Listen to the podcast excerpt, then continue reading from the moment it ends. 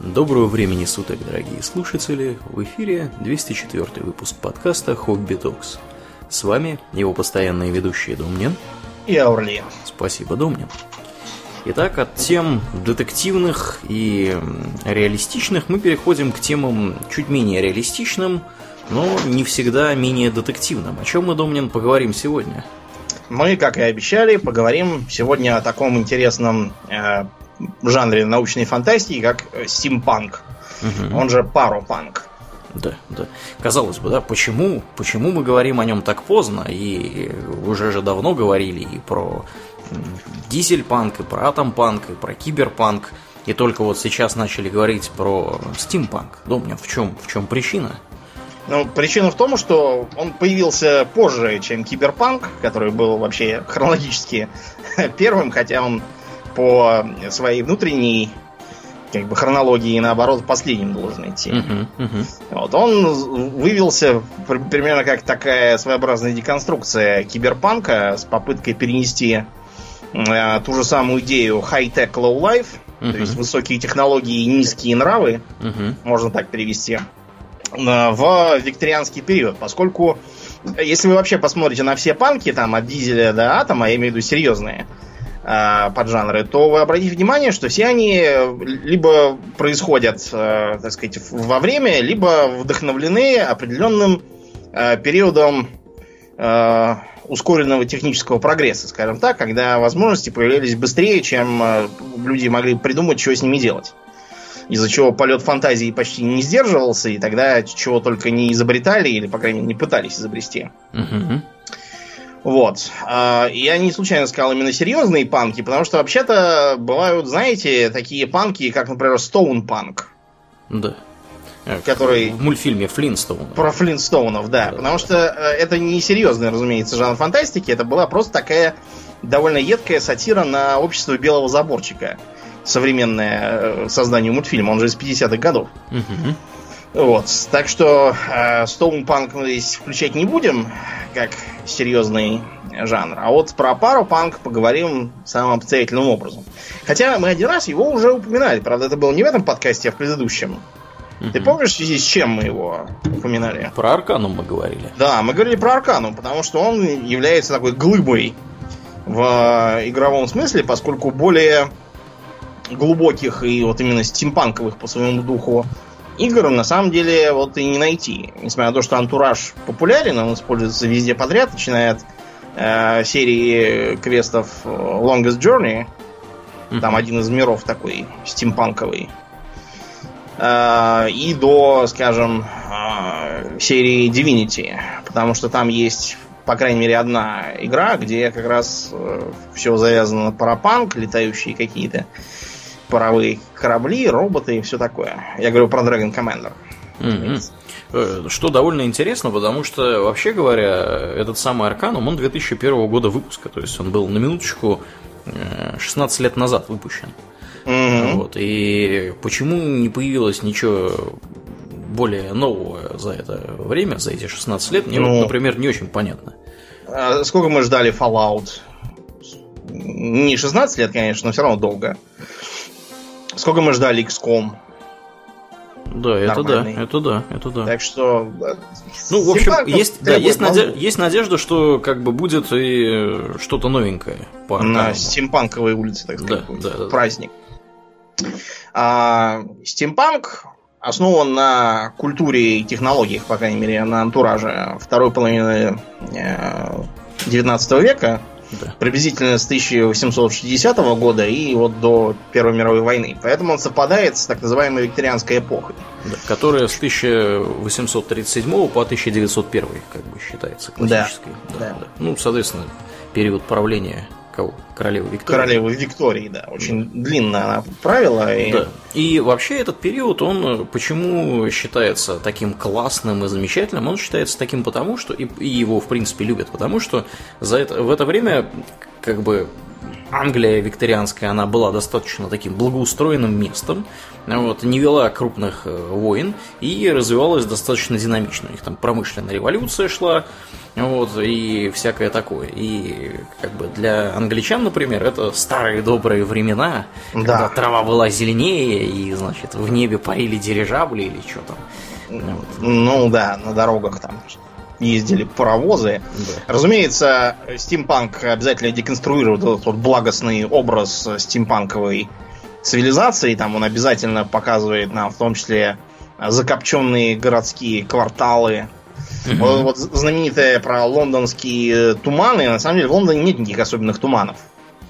Эм, мы, по-моему, оба побывали там в разное время, никаких туманов не видали, как ну, и Дом, все остальные. Тут, кстати, во время приезда твоих родственников миметичной стала тема на, на предмет того, что ты начинаешь вспоминать чего-то, чего не было.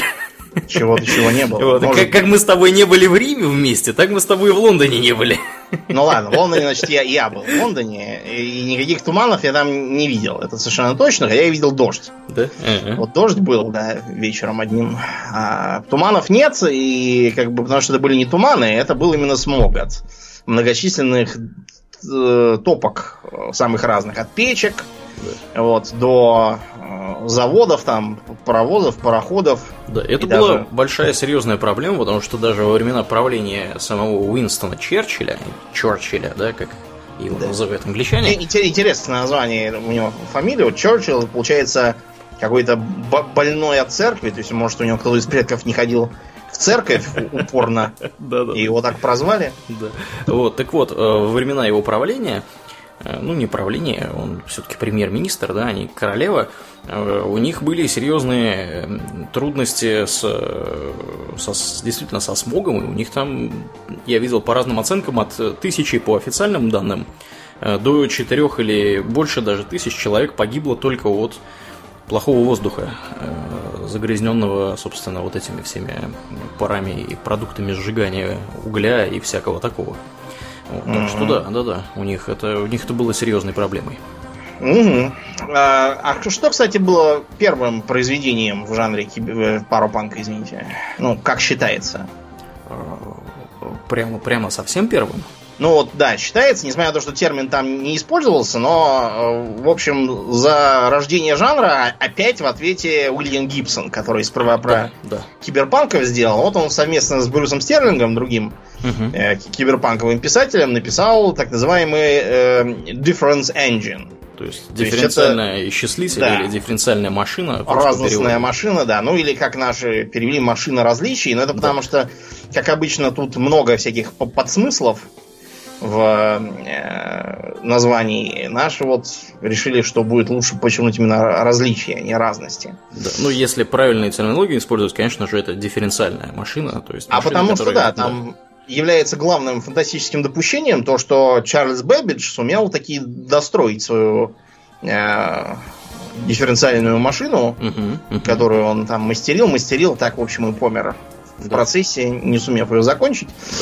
А, в интернете вы можете найти достаточно много всяких таких аналоговых вычислителей, которые работают на механических э, принципах там или на принципе там сжатия и расширения газов, много чего там придумано на самом деле. Угу. Вот, и действительно это все работает. И даже вот когда, помнишь, было поднят с, с дна моря какой-то э, а, астрономический вычислитель древний, еще Греческий. грек. Да, да, да, да. да.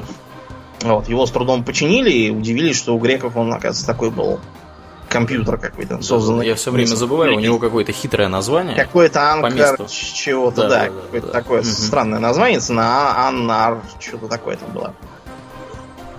Ну вот, и э, в книжке про то, что вот эта машина дала толчок развитию науки и техники, появилась фактически вот как как интернет у нас сейчас, у нам такой вот э, аналоговый интернет, там можно там что-то взламывать, куда-то проникать. Да, везде перфокарты. Да, вот, перф- компьютеры перфокарты. механические. Угу. Вот, и страшные там какие-то правда сокрыто в программе Modus, созданном Адой Ловлейс. Между прочим, исторический персонаж, первая женщина-программист, и вообще первый программист, если так э, вот, считать. Но книга поднимает разные другие проблемы, например, вот лудизм. Что такое лудизм, Аурлиан? Лудизм это борьба с механизмами, всякими станками, машинами со стороны тех, кого эти механизмы, станки и машины призваны заменять, то есть рабочих. Да, то есть если раньше была мануфактура, на которой там 40 рабочих вытачивали детали вручную, то uh-huh. теперь стала фабрика, на которой 10 рабочих вытачивают больше деталей, да. чем эти 40, остальные 30 пошли гулять. Да. Ну, собственно, нас скоро ждет новая волна этого неолудизма, когда да. начнут массово заменять э, рабочих на фабриках и всякое такое роботами и прочими товарищами, водителей такси заменять самодвижущимися машинами. В общем, уже бурления начинаются в некоторых местах на эту тему. Да. Бурления у таксистов начались еще раньше из-за Убера, потому что это такой своего рода предвестник. Да, да, да. Вот. У нас в Москве даже были какие-то там демонстрации, таксисты пытались доказывать, что Uber, такси должно прав. быть такси должно быть немного роскошью, но я думаю, мы все, кроме кто не таксисты, согласны с тем, что хватит нам роскоши в этой жизни по горло, и чтобы еще и такси было роскошью. Да, ну тут же ходят э, планы такие, что давайте-ка мы на этой базе сделаем вообще общественный транспорт, и у нас будут просто автономные машины ездить, э, их будет очень-очень много, они будут э, супер задешево всех возить, вот, и вообще вот общественный транспорт мы заменим ими в некоторых местах. И очень хорошо будет. До такого договариваются, да. Ну, на самом деле, например, да, эта идея достаточно ВОАЭ, здравая. Угу. Метро же в ездит само по себе и все. Да, да что-то в ОАЭ. В Копенгагене метро само по себе ездит. Ну метро, вот. Там нету вообще никакого. Можно сесть в первый вагон и смотреть, куда, куда ты едешь. Там все автоматика делает. Очень интересно, да. Mm. Я тоже так хочу. Но пока, пока Москве, по крайней мере, такое не грозит, у нас поезда заменяют понемножку на новые, но пока что они ручные. Угу. Все. Ну, у нас такая же картина, да. Да, да. ну вот и на этих вот э, против, противостоянии лудизма, там, перемен, конфликтов, там, большие перемены, маленькие люди, вот это вот все, надо будет все-таки дочитать ее, потому что я как-то разбрался, но тогда я то компьютер менял, то еще что-то случилось, так, так я и не развил эту тему дифференс машин, да, которая, да? Да, угу. да, да. Надо все-таки ее добить. Но а, помимо паровых машин, там же разные еще и другие могут быть э, источники энергии. Это может быть электричество практически во всех э, э, произведениях по киберпанку электричество играет ту или иную роль, но, как правило, не в форме электродвигателя. Угу. Это может быть что? Это может быть освещение, а э, в некоторых, наоборот, освещение оставляют более старым. Какие были? Газовые. Газовые, да. да. Были газовые фонари, которые горели на природном газе. И они были повсеместно распространены. То есть на улицах стояли газовые фонари, газовые светофоры э, были первыми. Угу. Потому что до этого как бы вместо светофоров был, знаешь, что такой как бы эм, столбик, который флажки выбрасывает. Там, угу. Ехать, там, стоять, вот, вот такой вот. А еще раньше был мужик просто, который ну, мужик, да, размахивал. Да. Но мужик, он долго существовал еще там и после Второй мировой войны даже. И местами даже сейчас существует, когда что-то происходит со светофором, там вылезает такой пузатенький какой-нибудь мужик с да. палочкой и начинает свистеть свисток, этой полосатой палкой размахивать. Да, да. Между прочим, был не так давно случай, когда то ли в Америке, то ли в России, короче, в какой-то стране угу. мужик э, вылез на перекресток с палкой и регулировал движение. Долго регулировал, пока не приехала скорая, не забрала его обратно в дурку, потому что у него какая-то навязчивая идея насчет того, чтобы быть регулировщиком перекрестка. Он дорвался, наконец. Да, да. Вот. Причем, кстати, он правильно регулировал, просто он все-таки не сотрудник дорожной полиции, поэтому увезли обратно в дурку. Да. В домах то же самое было, то есть, э, если вы почитаете Шерлока Холмсу, там периодически кто-то там то прикрутить газ, то там открутить газ, это не, не плито, они там и не самоубийство хотят совершить с помощью газа, а именно газовое освещение угу. делают ярче или э, не ярче. Вот. Э, правда, бывали эксцессы, потому что газ имеет э, свойство взрываться иногда. И, например, газовое освещение в Лондоне, по-моему, отменили, когда взрыв привел к гибели полисмена, стоявшего на улице. Угу. Ну, ну да, не это знаю. небезопасная все-таки технология. Да. Все-таки это, да, заменили на, э, на электрическое освещение. Вот, у нас, правда, до газового не дошли, что довольно забавно, учитывая, что теперь-то наоборот, у нас газа полно, а у британцев нет. Ну вот, а у нас, да, достаточно долго обходились свечами, пока их наконец не заменили, причем э, замена шла со скрипом, и многие говорили, ну почему на эту лампочку нельзя смотреть, от нее глаза болят, и э, производители доказывают, что не надо на нее смотреть, надо смотреть рядом с ней. Да, трудно все это шло. Кроме того, э, появились э, летательные аппараты легче воздуха. Да, дирижабли. А именно дирижабли, да. И, например, на картинках тогдашних футурологов был показан такой своеобразный эм, аэролокомотив, то есть он выглядел как нечто среднее между небольшим дирижаблем и паровозом. Таким. То есть он выполнял роль общественного транспорта, mm-hmm. причаливая тогда. То есть он по рельсам, что ли, летел? По нет, нет. А, кстати, были, были и проекты такие, что, значит, в воздухе натягивается на высоких э, вышках такая проволока, и уцепившись за них, угу. вот, летят там или едут, или как-то вот что-то среднее между едут и летят, другие транспортные средства, включая, кстати, персональные. Угу. Да, так что там э, фантазия, фантазия шла семимильными шагами. Но, конечно, главным э, двигателем является именно паровой. Э, давайте поговорим про паровозы немножечко. Ты э, когда-нибудь видел в разрезе паровоз? В разрезе прямо? Нет, не видел. Ну, да. Значит, паровоз в разрезе выглядит следующим образом. Вот у него топка, да, а от топки отходят горизонтально такие достаточно длинные, неширокие трубки в большом количестве десятками. Угу. Они проходят вот вдоль э, корпуса паровоза в переднюю камеру, в которую они выбрасывают дым и горячий воздух.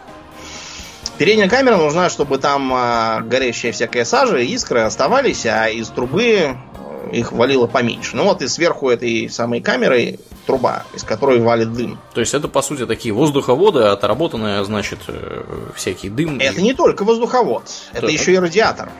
Ага. Потому что эти трубки, нагреваясь от проходящего по ним воздуха, нагревают воду, которая налита как раз вот в резервуар, сквозь который они проходят. Угу.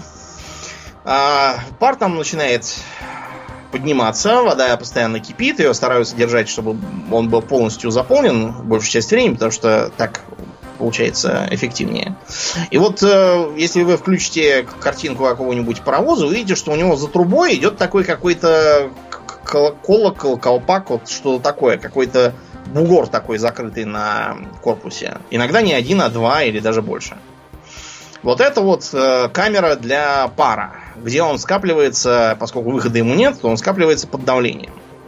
Из этой камеры э, ведутся, ведут две трубки, ну или одна трубка, которая разделяется через некоторое время, не принципиально. Они идут к поршням, которые расположены сразу за бегунковыми, то есть передними э, колесами паровоза. Вот. Из этих поршней идет рычаг, который будет крутить колеса. И вот, значит, когда э, пара скопилась достаточно, там обязательно есть, не знаю, барометр или что там измеряет давление. Манометр. Манометр. Манометр, да. Вот, инженер тянет за ручечку, открываются эти трубы, пар под давлением идет в поршни, и благодаря клапану он сперва толкает поршень в одну сторону, вот. После чего э, клапан вместе с поршнем перемещается, и пар начинает идти с другой стороны поршня. Он его толкает в другую сторону. И отработанный пар в это время выталкивается через другой клапан наружу. Э, все, я думаю, знают, что когда паровоз едет, он издает такой звук чух-чух-чух, да? Угу. Так вот это вот чух-чух, если вы э, прислушаетесь, оно идет э, в такт с движением поршня. Потому что чух раздается, когда старый пар поршнем выталкивается. Из-за этого медленно едущий паровоз чухает редко, а быстро едущий, наоборот, постоянно так непрерывно чух-чух-чух-чух-чух. В чем плюс этой системы? Плюсов полным-полно. Э, ты можешь обратить внимание, что никакой коробки передач у паровоза почему-то нет. Вот у современных автомобилей она обязательно должна быть. Угу. Даже у сколь-нибудь серьезного велосипеда должна быть, э, должно быть переключение передач. Давай вспомним, как на велосипеде, когда едешь, вот ты едешь себе, едешь и начинается подъем в горку. Да. Что, что нужно сделать с, с зубчатой передачей этой? Нужно переключить ее таким образом, чтобы можно было крутить почаще и при этом как-то еще ехать без, без приложения сильных усилий, больших Да, усилий. а именно, то есть ты повышаешь ча- частоту оборотов, но при этом снижаешь крутящий момент. То есть э, то, насколько каждый из оборотов движителя, то есть твоих ног, э, перемещает колесо. Ну вот, мы с горы съезжаем и наоборот э, должны перевести э, передачу так, чтобы крутящий момент был поменьше, а частота оборотов побольше. Вот, иначе нам... э, иначе мы... Что, кстати, будет, если ехать с, с низкой передачей? Ну, в общем, иначе мы будем медленно, медленно ехать, и, Ну ты просто Смысл будешь, будешь как бешеный крутить эти педали, Да. вот, а- и никакого эффекта не да, будет, потому что ты не просто будет. сам под, под действием силы тяжести будешь ехать быстрее, чем... Ну да. Да. Так вот, у паровоза ничего подобного нет. Потому что сама его конструкция предусматривает то, что э, по мере нарастания сопротивления повышается крутящий момент и снижается число оборотов. И Мгм. наоборот, паровоз поехал по- под гору, крутящий момент снижается, обороты повышаются. Он саморегулируемый. Это позволяет здорово упростить конструкцию. И само собой управление, потому что ничего кроме вот этого вот пуска пара и тормоза, ну а также, допустим, аварийного сброса давления, который используется редко, и гудка, э, там просто нет. Вот. Никаких там сцеплений, переключений, все просто и эффективно. Ну и, соответственно, то, что просто, то просто ремонтировать. Да, и, ре- и реже ломается. А, Кроме того, у паровоза есть еще то преимущество, что он совершенно безразличен к э, давлению воздуха вокруг. А, Из-за этого в высокогорье, там, во всяких Альпах, там, в Швейцарии, да, в. Австрии совершенно точно я вот на паровозе на таком поднимался и спускался с горы. Там вместо Там? тепловозов действительно используются паровозы. Просто потому что тепловоз на большой высоте начинает очень ощутимо терять мощность, и получается, что пропадает смысл его использовать. Да, если все так, Домнин, замечательно, в чем же, как бы, почему мы не, не видим паровоза вокруг нас? Какой КПД у паровоза и вообще у парового двигателя? 5%. Да, к сожалению, 5%, а у двигателя внутреннего сгорания до 25%. Да. Почувствуйте разницу. Большую, называется. да. Мгм. А ведь э, поначалу паровой двигатель использовали и для автомобилей. Причем очень хороших автомобилей, они действовали вот вплоть до Второй мировой войны, когда уже все ушли. Мгм. э, ушли. Да, Э, из- по- из- изобрели-то его, я так при- припоминаю, для того, чтобы откачивать воду из шахт. изначально. Ну да, да. То есть, собственно, англичане, они э, преследовали чисто утилитарную цель, они добывали уголь вот, для отопления и всякого такого. У них в шахты заливалась вода из э, грунтовых так сказать, вот из пластов просачивалась. Ну и как бы добывать уголь, э, стоя по грудь в воде, это занятие сомнительное. Поэтому они э, пытались эту воду как-то там отчерпывать, вычерпывать, качать. Вот, э, и в конечном итоге додумались до того, что качать ее насосом на, на, вот, на основе парового двигателя. Ну и, собственно, с тех пор, да, и паровой двигатель с нами. Хотя э, не первые же, кто англичане, кто придумал, да, были же еще более прозорливые товарищи, примерно две с копейками тысячи лет назад. Да, это изобретение Герона Александрийского, Угу. еще греческого ученого. Кроме того, серьезный вклад в развитие паровых двигателей сделал один турецкий астроном, физик, э, который жил в Египте. В Каире. Я опять забыл. А, Такиоддин Ашами. Вот. вспомнил. А что он сделал? Ну, он создал паровую турбину. Мгм. То есть нечто вроде того, что сейчас работает на некоторых кораблях и на теплоэлектростанциях. Мгм. Вот. То есть там получился, получилось колесо с э, лопастями по ободу. Вот на него дует пар под давлением, и он его вращает. Это не совсем паровой двигатель, это именно паротурбинный. Вот. Но э, как бы паровая машина есть паровая машина. Мгм. Так что э, паровой двигатель был распространен повсеместно, но, к сожалению, мешали еще некоторые соображения, не только КПД. А, Чтобы ехать на двигатель внутреннего сгорания, вам надо, так сказать, провернуть зажигание, и все, можно ехать. А вот чтобы поехать на паровой машине, это надо ее сперва протопить, разогреть, это займет достаточно много времени. Угу. Правильно? Поэтому, например, э, многие паровые машины старались либо не останавливать никогда, если это какая-нибудь фабричная, Угу. либо как-нибудь по-другому их использовать, если это транспорт. Например, э, паровой э, котел паровоза, он отапливал какую-нибудь станцию или там склад какой-нибудь ночью. А автомобили подключали к зданиям жилым и отапливали, видимо, дом своего владельца. Очень удобно, кстати. Наверное. Так что утром можно было его минут за 15 уже разогреть и поехать. Да, ну это как с мартеновскими печами, да, которые Да, тоже которые, нельзя если остановить, то проще сломать, новую построить. Да, да, да. Вот, или вот у меня э, тесть, э, вот он э, учился в э, Тверском политехническом университете. Вот, там был такой факультет торфоразработок, потому что, если кто-то вдруг не в курсе, э, вокруг Твери много болот, э, они были в советское время осушены э, по большей части, и там велись торфоразработки. Тверская область была, так сказать, большим центром торфоразработочной промышленности. Или я не знаю, как это назвать по-научному. И торф использовался и как топливо, и для значит, э, того, чтобы в печках его жечь, отапливаться зимой и так далее. И у них тоже была такая картина, что у них есть специальная там техника для того, чтобы копать этот торф, ну, такие здоровенные, я так понимаю, экскаваторы. И его тоже нельзя останавливать зимой, потому что если ты его зимой остановишь, то его потом дальше не запустишь. Не запустишь, он, правда, да. он, правда, не, не паровой, он, по-моему, дизельный, но смысл тот же самый. Да. Да. Ну вот, а еще что хорошо у паровых автомобилей, они едут очень тихо и плавно. То есть мы с вами привыкли, что бензиновый двигатель должен рычать. Мгм. До того привыкли, что даже в кино, когда озвучивают, там все время хронически ставят более мощный звук мотора, чем должен быть у большей части автомобилей. Там. Ну, просто потому, что народ иначе будет возмущаться и говорить, что, что как- какой-то странный звук неподходящий. А вот э, паровую машину было почти не слышно, как, как она э, едет. Вот. Кроме того, у нее было еще одно важное качество. Дело в том, что паровой автомобиль, э, благодаря особенностям сгорания топлива, почти ничего не выбрасывал вредное. Мгм. Да. Пар тоже не надо было выпускать, потому что там был замкнутый цикл, это не паровоз. Вот когда рисуют стимпанковские художники паровой автомобиль, он не все время чадит, вот, как, как паровоз или как пароход. На самом деле такого, разумеется, не было. Никогда. Иначе все улицы покрылись бы ровным слоем черной копоти. Мгм.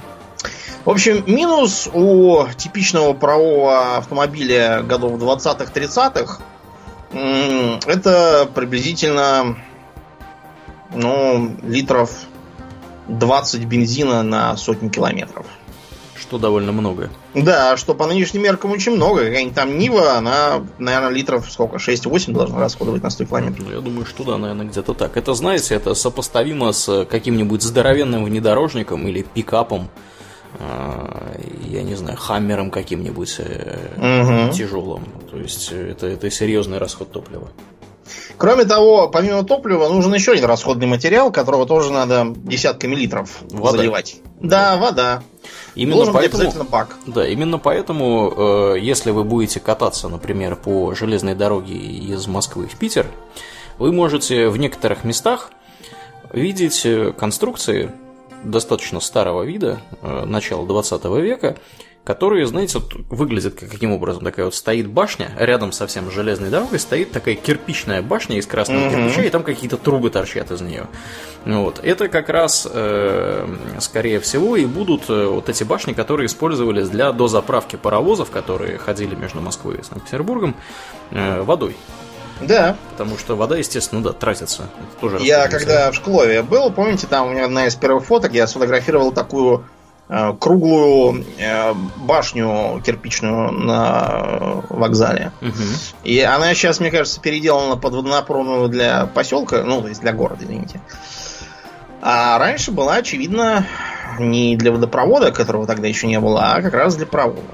Да, для Заправлять. Мгм. Да, ну или кто вестерны всякие смотрел, там обязательно какие-то стоят э, вышки с, бочками рядом с э, железной дорогой на станциях. Вот это тоже оно и есть.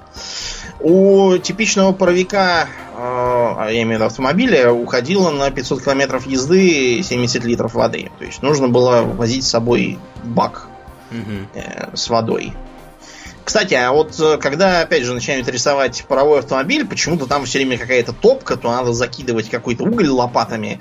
Ничего подобного, разумеется, совком едешь, да, совком, да, едешь каким-то, так э, периодически одной рукой подкидываешь угля в топ. На самом деле, ничего подобного, разумеется, никто не делал. Вот, иначе приходилось бы, знаешь, так ехать с кучами угля по- под ногами в салоне и подкидывать их совком или там пассажира брать Мгм. на роль кочегара. Да. На самом деле в в паровых автомобилях использовалось ну почти все что угодно.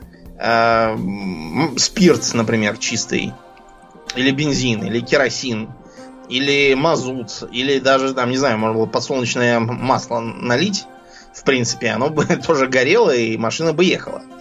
Так что никакого угля там не надо. Несмотря на то, что вообще-то это одно из э, важных достоинств парового двигателя, он работает на любом дерьме. Причем в буквальном смысле даже можно насушить навоза и топить им. Да, на всем, на чем горит, собственно. Да, все, горит. все, все, что горит. Вот.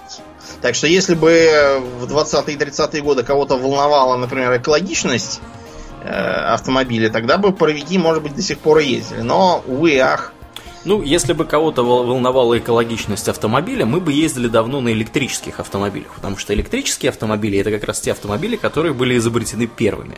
ну да, да. Да, Да, ну, в общем, пока, да, с паровиками мы как-то как-то Не задалось у нас, да. Да, не сдалось. А вот в стимпанковых произведениях оно бы было как раз в пору. Мгм. При этом часто авторы стимпанковых произведений паровыми делают не только машины там и вообще транспортные средства, но и на паровой энергии там вообще чуть ли не все делают. Э, То есть там открывающие и закрывающиеся двери, там какие-нибудь автоматические окна, там ставни, э, пара- паровые компьютеры, вот эти вот самые меха- механические. Они механические, да, да, да. Па- пара- парамеханический такой получается. Вот, всякие там э, механические роботы, которые там от, не знаю, от э, охранных э, свойств. Те, кто играл во второй Thief, могут вспомнить, что там попадались такие паровые роботы-охранники, которых можно было, попав им водяной стрелой в топку, загасить.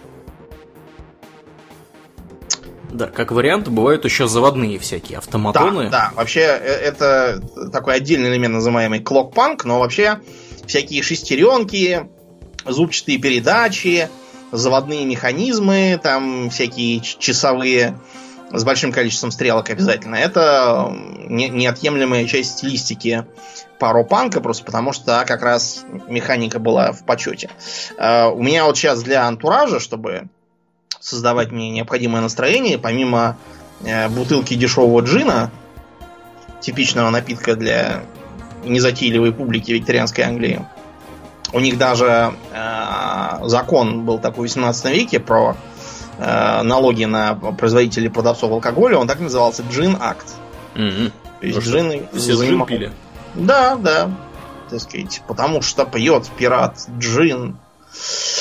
Ну вот, а еще у меня есть э, часы такие на цепочке, круглые, с откидывающейся крышкой, заводные для, для жилета.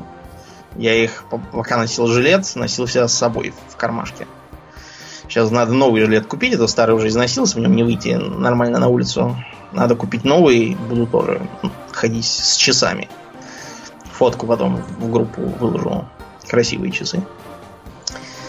Вот. А, Что еще? В убранстве домов обязательно должна быть куча каких-то циферблатов, какие-то датчики, счетчики, и все какие-то дергающиеся стрелки. Несмотря на то, что на самом деле, наверное, в жилой квартире их должно быть как раз по минимуму.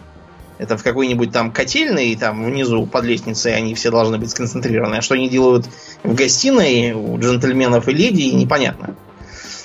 Вообще, э, типичный джентльмен, он как должен быть одет в таком стимпанково-викторианском сеттинге? Я так понимаю, у него какой-нибудь там плащик, какой-нибудь, значит, э, цилиндр, Да, или котелок, как вариант. котелок. Да, да, да. А цилиндры просто красиво выглядят, поэтому их художники постоянно рисуют, несмотря на то, что как бы на самом деле их носило не так уж много народу. Из-за Сапожище. Ну, да. Или, как вариант, такие ботинки по щиколотку. Вот мы сейчас называем ботинками то, что называли полуботинки. Угу. Да, э, кроме того, часто носили гамаши, то есть та- такие как бы чехлы, которые идут от э, либо из-под колена и вниз до носка и пятки, либо там чуть пониже они могут быть э, от лодыжки и вниз до носка и пятки. Когда Скруджа Макдака рисует, он всегда ходит в гамашах на голую ногу. Почему-то. Видимо, для того, чтобы изображать, что он такой весь богатенький. А, носили гамаши, разумеется, для того, чтобы не пачкать обувь, которая была дорогая. Это все-таки до массового производства еще только-только успели дойти, и все еще не подешевело.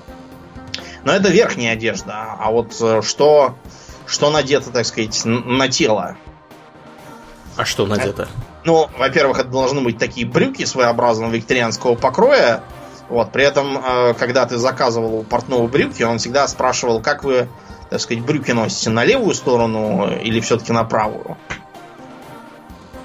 И речь шла о том, как, как, э, как их сшить в паховой области, так сказать, чтобы соответствовать твоей анатомии лично. Мгм. Так- тогда это было важно. Ну, Вот, если а- ты и сейчас на заказ делаешь брюки, это и сейчас важно. Ну, наверное, да. Я брюки на заказ не беру никогда, поэтому не могу вам сказать ничего на эту тему. А, жилетка, потому что ходить просто в рубашке считалось неприличным, а иногда снять э, сюртук там или фраг, э, или там китель, смотря что сверху надето, было нужно. А, могли быть э, всякие э, кружавчики там на воротниках. Воротнички тоже часто были стоячими, крахмальными, у которых галстук было видно. Вот. Или, или бабочка там какая-нибудь. При этом э, элементом там галстучной, скажем, булавки может быть какая-нибудь шестеренка там или какая-нибудь блестящая медная пластинка. Вот. В стимпанке любят подобное вырисовывать. А, на шляпу, кстати, могут тоже нацепить что-нибудь такое, либо какие-нибудь шестеренки с боков, хотя что они там будут делать и зачем они там нужны, я лично догадаться не могу. Вот. А еще поверх шляпы могут быть надеты очки-консервы. Примерно такие, как сейчас носят сварщики. А, Это на самом деле не так уж и глупо, потому что э, зачем вот такие могли понадобиться джентльмену? Ну, джентльмену, наверное, вряд ли, но вообще человеку из викторианской Англии, зачем ему могли быть такие очки нужны? Паровой двигатель заводить. Да, например, работать со всякими там топками и прочим, чтобы тебе, во-первых, глаза не повреждало высокой температурой, это очень вредно. От такого можно со временем получить инвалидность по зрению. Ну, если бы в те годы существовало понятие инвалидность. А, так бы просто стали нищим, побирающимся на углу. А кроме того, это может быть э, частью экипировки какого-нибудь там э, инженера, который управляет высокоскоростным транспортом. Потому что до идеи э, ветрового стекла тогда еще не дошли. Вот, и поэтому всякие водители и прочие часто надевали на себя очки, чтобы ветром глаза не резало. Да. Хотя я вот тут видел паровоз, который считается самым быстрым паровозом, и когда-то там поставил рекорд скорости в 5, да, да, извините, Такой в 200, обтекаемый, да? Да, да, в 205 километров в час. Он как раз вот имеет такую обтекаемую форму спереди. Вот, так что я так думаю, что все-таки понимание у кого-то было, что, что нужно обтекаемым делать корпус всего этого дела и Но это-то даже- уже, уже 20 быть, век более позднее, да, Если да. мы говорим про, про паровоз Дикая утка, Да, да, да, про нее. да, но это уже 38 год, это уже совершенно другая эпоха. Он скорее по, по стилистике похож на дизель-панковый поезд, чем на пару-панковый. Вот. А, а это все джентльмены. А вот простой народ во что бы был одет? Ну, Ну, всякое лохмотье. Ну, не прям в лохмоте. Там обычно были шерстяные брюки, поношенные рубашка, шерстяной какой-нибудь э, пиджачок, сюртучок или какая-нибудь куртка из э, какой-нибудь недорогой материи. Тогда как раз джинсы начали появляться среди простого народа. А на голове кепка или какой-нибудь э, ношенный котелок, Мгм. купленный где-то по случаю. Ну, я говорю, оборванцы.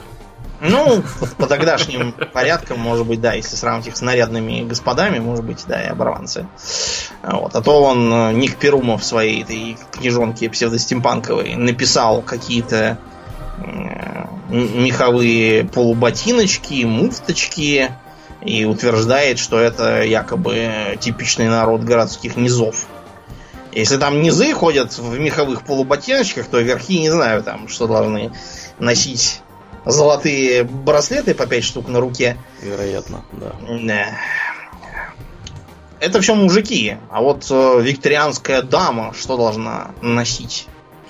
Корсет обязательно. Да, это обязательно должен был быть корсет, который утягивает э, в рюмку, как то говорили, фигуру, из-за которого, кстати, за годы ношения получается серьезная деформация грудной клетки, позвоночника и смещение внутренних органов, что не могло не сказываться на здоровье.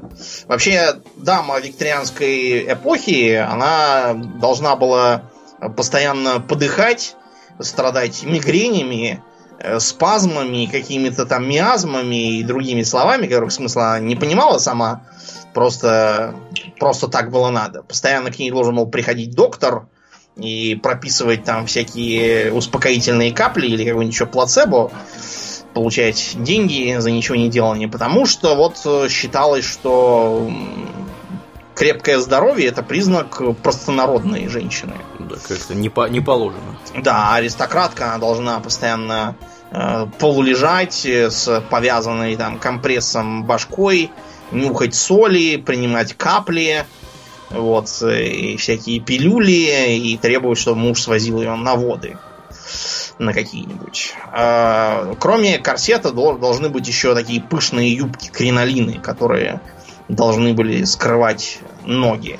Несмотря на это, стимпанковые авторы, поскольку они все-таки современные люди, они часто э, изображают стимпанковых дам в сравнительно коротких юбках, то есть там, может быть, чуть ниже колена, вот, из-под которых э, видно не только сапоги, но даже и чулки.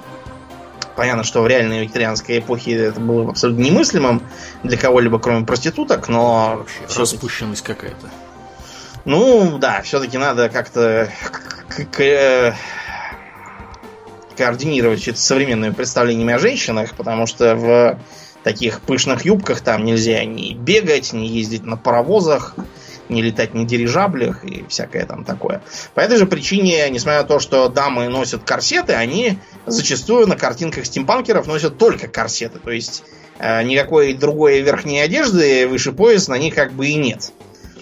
Э, разумеется, это было тоже абсолютно недопустимо. Это только какие-нибудь там танцовщицы, пляшущие канкан во всяких там заведениях сомнительного пошиба так могли ходить. А, кроме того, стимпанкеры рисуют дам часто без головного убора или там с каким-нибудь вот как эту Молли Блэквотер нарисовали, почему-то с кожаным шлемом и очками-консервами. Mm-hmm. И, и это не вольность художника, это Перумов сам так написал там. Кроме того, она у него ходит в брюках галифе. На самом деле, в брюках, когда женщина попыталась в начале 20 века появиться на улице, ее сразу отвели в полицию. Но даже если представить, что там с брюками нет проблем, непонятно, почему это именно галифе. Галифе это кавалерийские брюки, которые нужны для того, чтобы было удобно сидеть в седле. И чтобы они не протирались в известном месте. Зачем галифе нужно малолетним школьницам, я уж не знаю. А равно как и кожаный шлем, который вообще-то для всяких авиаторов и пилотов скоростных э, автомобилей были нужны. Настоящая викторианская дама носила бы либо шляпку, вот. Либо нечто типа, нечто среднее между шляпкой и платком, так называемый капор. Э, немножко похож, кстати, на старые русские кокошники, почему-то из-за того, что у него такой преувеличенный обод над головой. Да. Э, все это происходит почти всегда в городе. То есть степанка, которая бы происходила на природе, найти трудно. И если такое там и будет, то природа будет расписана довольно общими мазками. Это, кстати, хорошо видно по тому же самому, э, как его звать-то, Аркануму. Потому что э, там город, там тот же самый Таран, там или какой-нибудь Каладон, угу они прописаны, вот видно, что старались, рисовали там всякие паровозы, фабрики, там улицы, детализировано все, а там какой-нибудь лес придешь, там Э, ну, лес и лес, так, нарисован, отвяжись. Три с половиной полигона на весь лес. Да, ну да, там три с половиной модели деревьев, там полигонов никаких нет, потому что спрайтовая игра, но вы поняли, да, что... Э, там в этом городе, причем обязательно есть такая чистая часть, часто она расположена чисто географически выше, там, на каких-нибудь холмах там или даже на искусственно э, созданном каком-то массиве там с платформами. А снизу, наоборот, бедная часть, где там грязь, э, темно, всякие заводы, все закопченное, грязное, где всякие там рабочие ютятся в холоде. Вот это как раз противостояние, так сказать, панка и чистой публики. Потому что, напомню вам, викторианские времена был распространен э, труд там по 14-16 часов в сутки.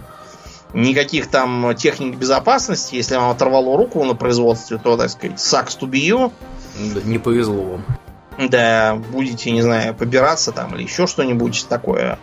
А, был детский труд повально распространенным, то есть э, э, дети работали, например, трубочистами. Почему именно трубочистами? Пролезают хорошо. Конечно, да, потому что они маленькие. И вообще на всяких работах, типа всяких там смазчиков, каких-то наладчиков, вот куда где надо лазить всякие дыры, между машинами там и всяким таким. Mm-hmm. И вот на, на это набирали детей. Разумеется, они регулярно там застревали, попадали в внезапно включившиеся там зубья какие-нибудь и отдавали Богу душу, но это уж это уж так тогда повелось. Детей было что... много, детей да, было не жалко. Абсолютно, да. Потому что те, кто не работал, те часто по закону могли быть схвачены и Э, по решению не то что там вот суда, а просто местных каких-то властей э, мелких направлены куда-нибудь в работный дом. Да. То есть такое нечто вроде тюремно-интернатного заведения, где нужно было принудительно заниматься каким-нибудь э, трудом типа дробления камня, которым мастили дороги. Вот, и получать там пищу, кров. Пищу, разумеется, плохую, так называемый суп Румфорда. Что за суп Румфорд? Был такой Румфорд, про него даже Карл Маркс как-то раз что-то высказал не очень одобрительное. Обозвал его американским краснобаем. Вот, он был, да, англо-американским политическим деятелем, он предложил специальную рецептуру для кормления малоимущих всяких. Например, туда должны были входить селедки, уксус, горох, э, сухари для нажористости, вот. И получался такой вот суп-пюре с гренками. Конечно, плохой, но лучше это, чем ничего. Между прочим, эту рецептуру до сих пор использует армия спасения. Для того, чтобы кормить этих бомжей. Так что, если вы рабочий той поры, то питались бы как современный бомж. Прекрасно. Да, прекрасно. Прекрасно вся это вам бы жилось. Ну вот, э, зато, в принципе, в Лондоне тогда уже было метро, на котором можно было ездить и простым людям, если они там не совсем грязные оборванцы и имели немножко денег на проезд. Правда, метро поначалу было как бы с э, паровым двигателем, так что там тоже бывало чадно. Справедливости ради, современное метро в Лондоне по-прежнему довольно грязное, по крайней мере, по московским меркам. Ну, на самом деле, много где метро грязное по московскому. В Париже, да. в, Нью-Йорке то же самое, насколько я знаю, по крайней мере. Да, ну я, я там тоже не бывал, поэтому не могу сказать. С другой стороны, если в Нью-Йорке действительно спуск метро, вот он прямо с улицы, как это показывают в кино, ну то есть никаких там вестибюлей, ничего вот этого вот с дверями, как у нас, нет, то неудивительно, там обязательно будет грязно. Что же вы хотите?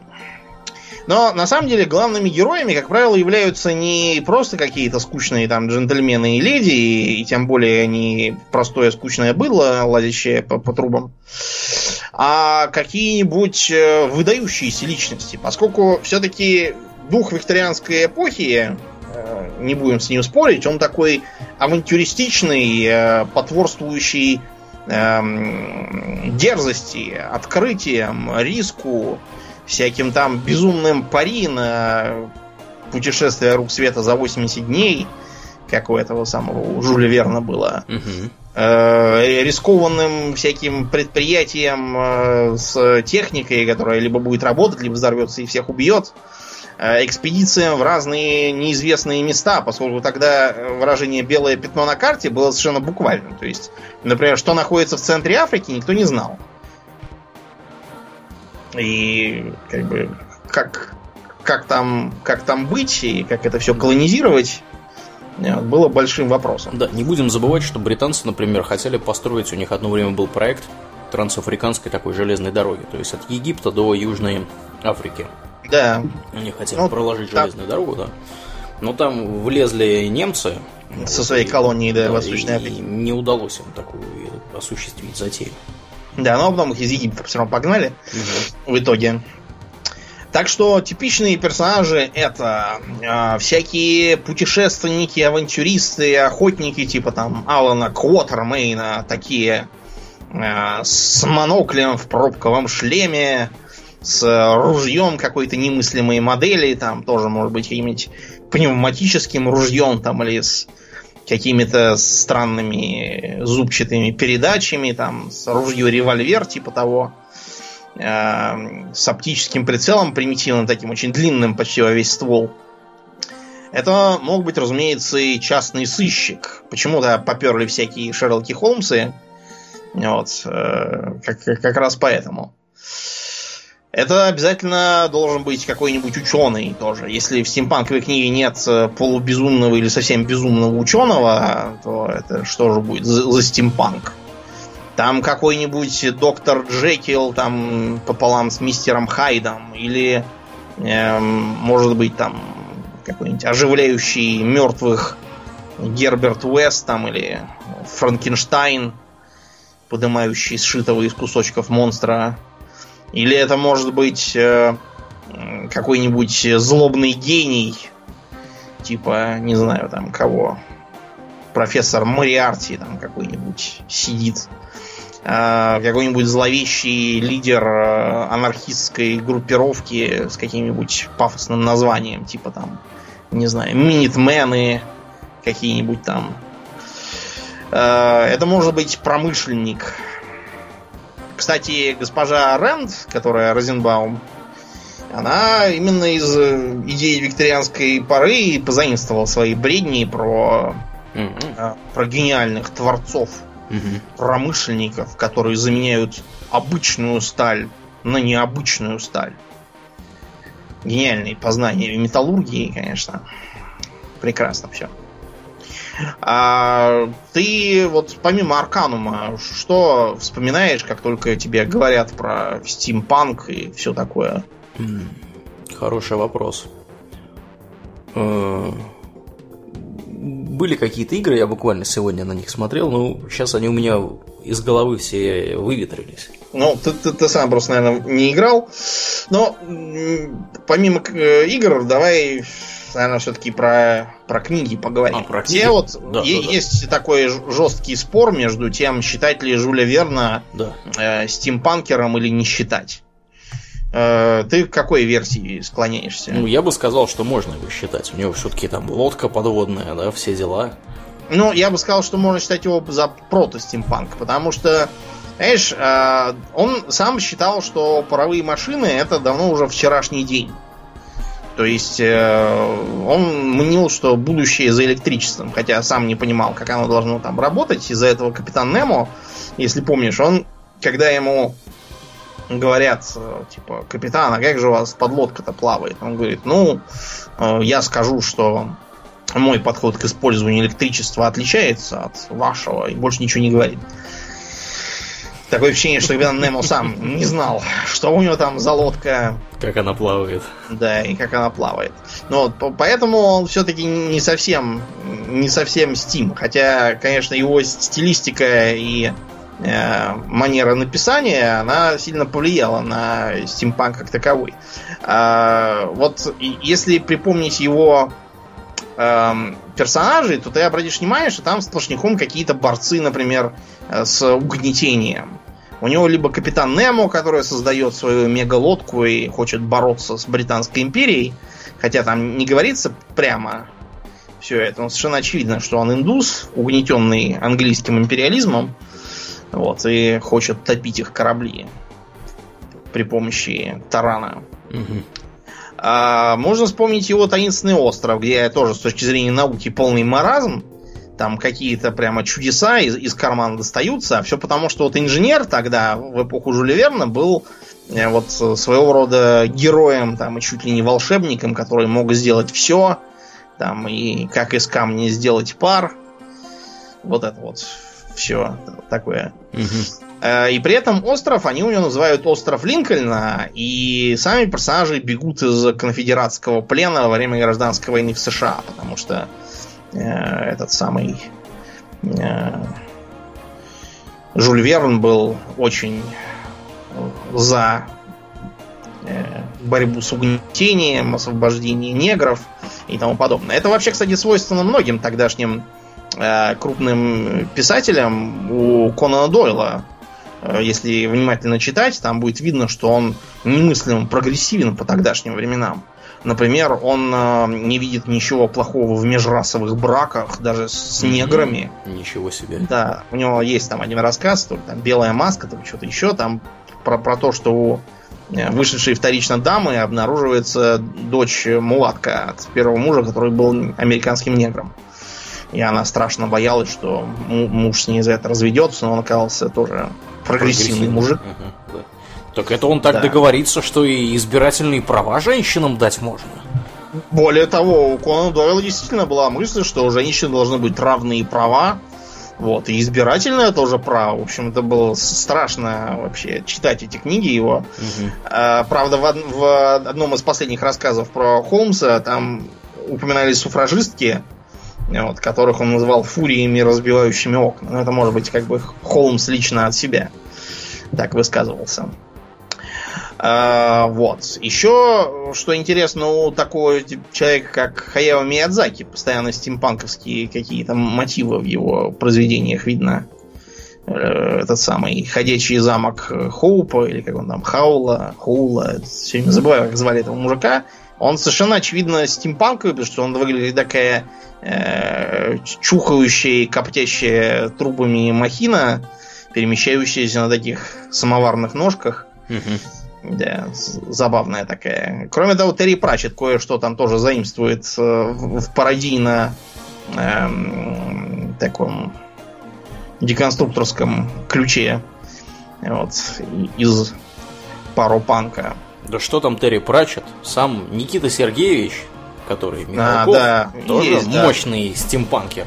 Такое, да, есть, я не знаю, мне кажется, это скорее шуточное э, такое э, шуточная оценка, что его этот идиотский фильм про си- сибирского цирюльника, который является на самом деле конъюнктурным отстоем, э, содержит признаки стимпанка, потому что там эту дурацкую его машину для лесоповала там она на паровой тяге не знаю, мне, мне кажется, да, это про- просто шутка.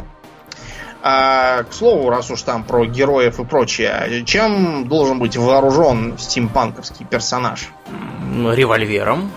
Да, причем Мгм. револьверы там обязательно какие-нибудь немыслимые. То есть, действительно, тогда были самые разные странные системы. Например, был на вооружении у некоторых конфедератских э, офицеров такой э, как бы револьвер с двумя калибрами. У него помимо э, обычного был еще такой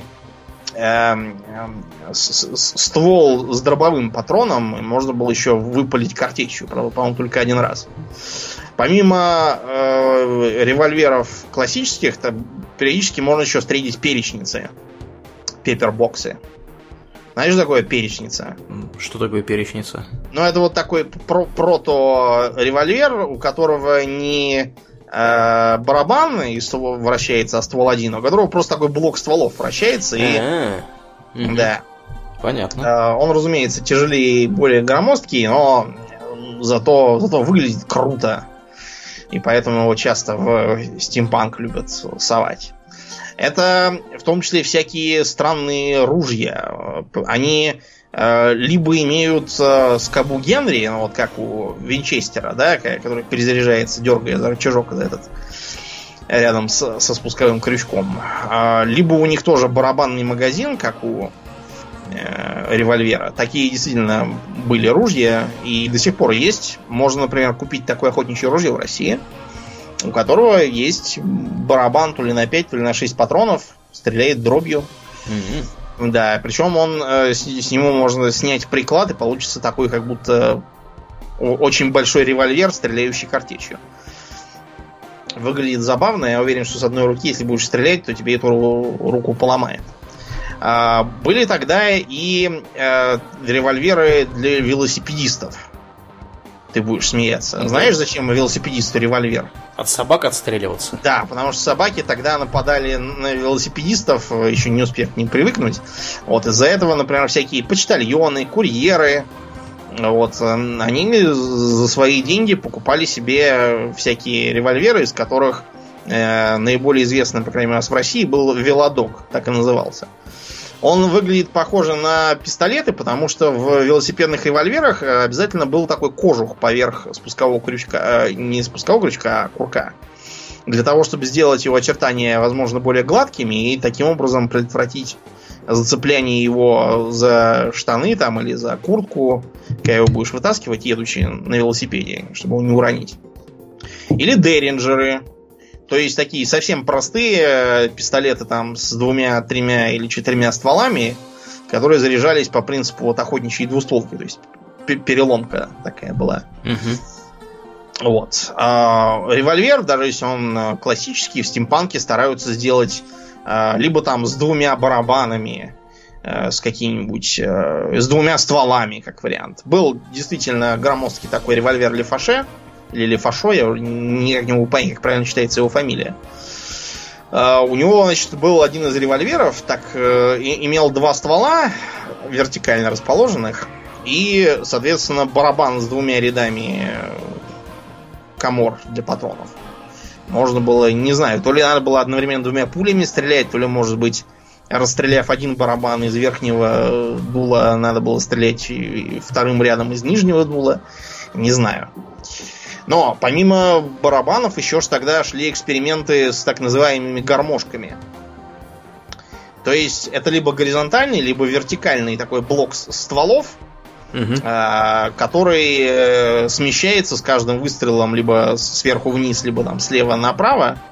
И таким образом вместо барабана получается более простой и надежный механизм. К сожалению, абсолютно неудобный и с, кривой, и с кривым балансом. И вообще непонятно зачем нужный.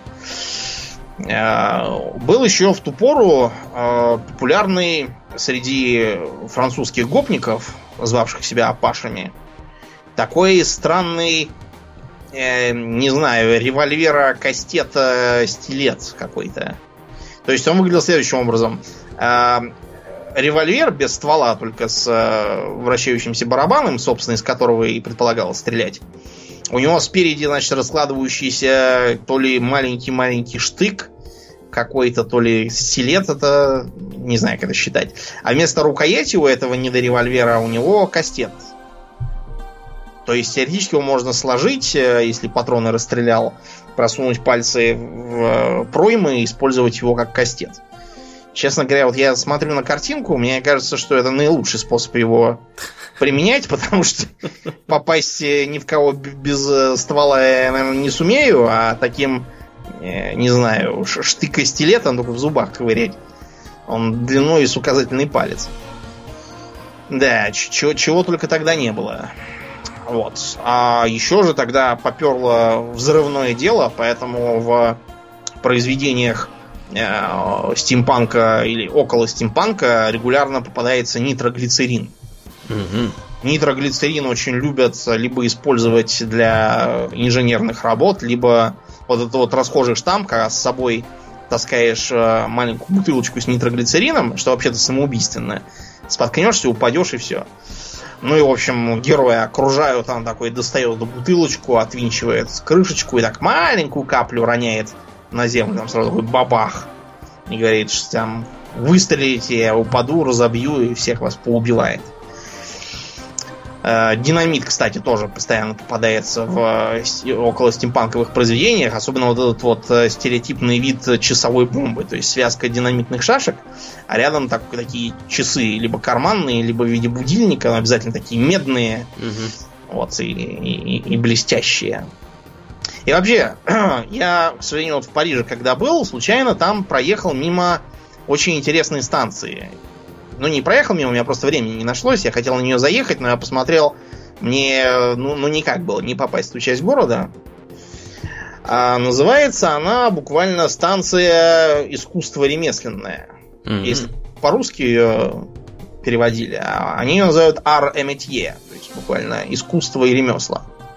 А что же там а, за ремесла у них? Ну, там просто сверху какой-то музей ремесел и искусств. Так вот, если э, на ее интерьеры посмотреть, то увидишь, что она совершенно явно стимпанковая. То есть, во-первых, там э, все обито медью, и там куча заклепок везде. Но я думаю, что это не медь на самом деле, просто стилизация, но тем не менее выглядит все э, как, как будто обито медными листами с заклепками. Э, кругом какие-то иллюминаторы. При этом а у нее еще э, нет колонны, а просто такой купольный скат, вроде как у нас у метро Конькова, помнишь? Угу. В Москве. Вот как Конькова, только обшитая медным листом, э, даже урны такие, тоже под, под медь стилизованные. Везде какие-то огромные шестеренки из потолка торчат. В общем, очень-очень симпатично. Жалко, что я не попал. Хотелось своими глазами поглядеть. Ну, в следующий раз.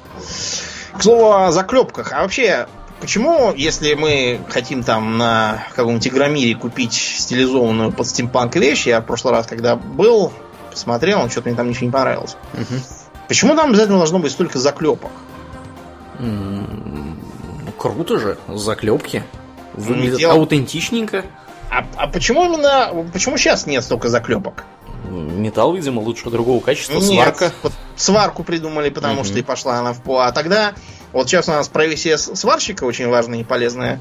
А тогда вместо сварщиков были клепальщики, которые вот лазили и все проклепывали для, для верности. Поэтому типичный паровоз был весь покрыт заклепками из-за того, что он, во-первых, сам для крепости конструкции, а во-вторых, все, что там приклепано снаружи или снутри, все имело свои заклепки тоже отдельные. С пароходом Great Eastern, одним, кстати, тоже из столпов пароходостроения, угу. произошла такая вот неприятная история. Эм, во время, опять же, якобы, потому что было это или не было, черт его знает, вот что, что там с ним что там с ним реально было, но легенда такая, что при постройке куда-то пропал один из клепальщиков. Mm-hmm. И потом, когда, когда его эксплуатировали, пассажиры жаловались, что там э, постоянно какой-то стук э, происходит непонятный.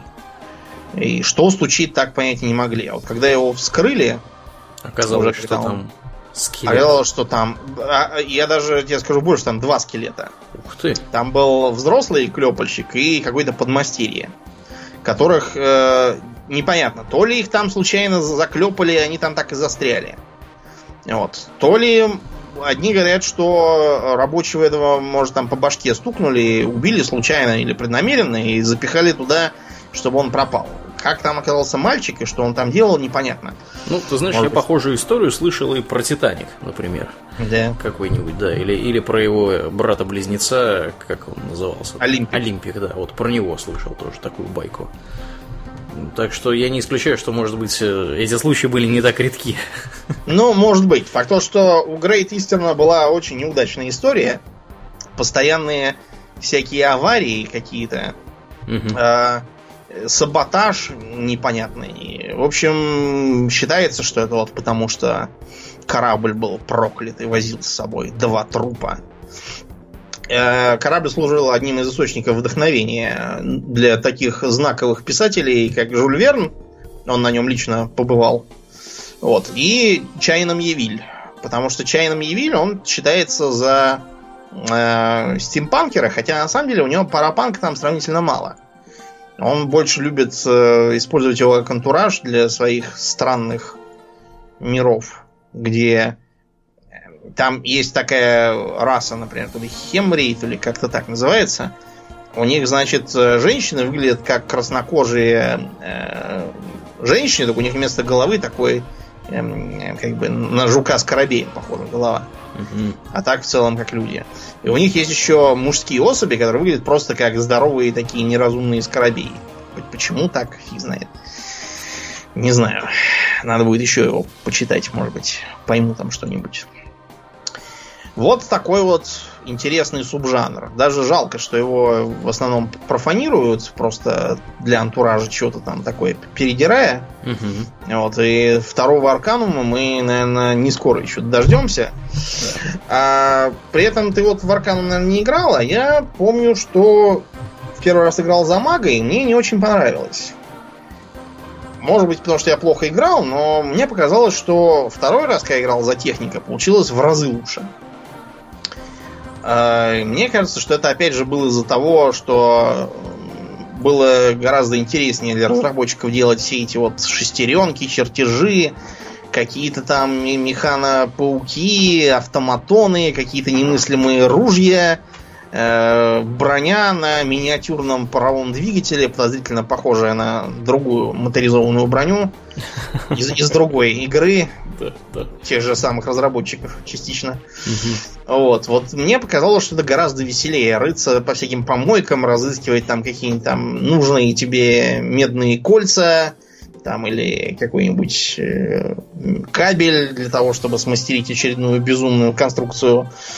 Да, вот мне почему-то показалось, что было совершенно четко видно, что именно хотели разработать эти а магию, они как туда впихивали на остаточном принципе. Да. да, да. Не знаю, мне даже уже захотелось опять поиграть в Арканум. Даже Поиграй. несмотря на... Ну, уже уже шестой там, или в седьмой раз это будет прохождение.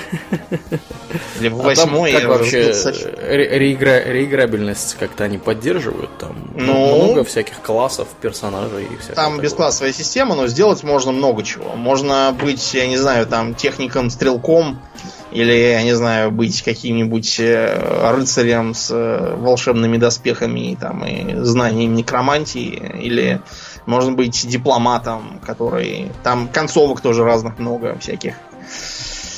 А вот, можно, не знаю, что там еще делать, завора играть и там, выполнять в том числе воровские квесты. Там много чего интересного можно сделать. Я, правда, большую часть из этого уже как-то попроходил. Совсем злодея только я не играл, потому что не люблю злых. А так там можно, да, и такое. Ну, примерно как вот второй Fallout даже, наверное, более, более разнообразный по подходам. Угу.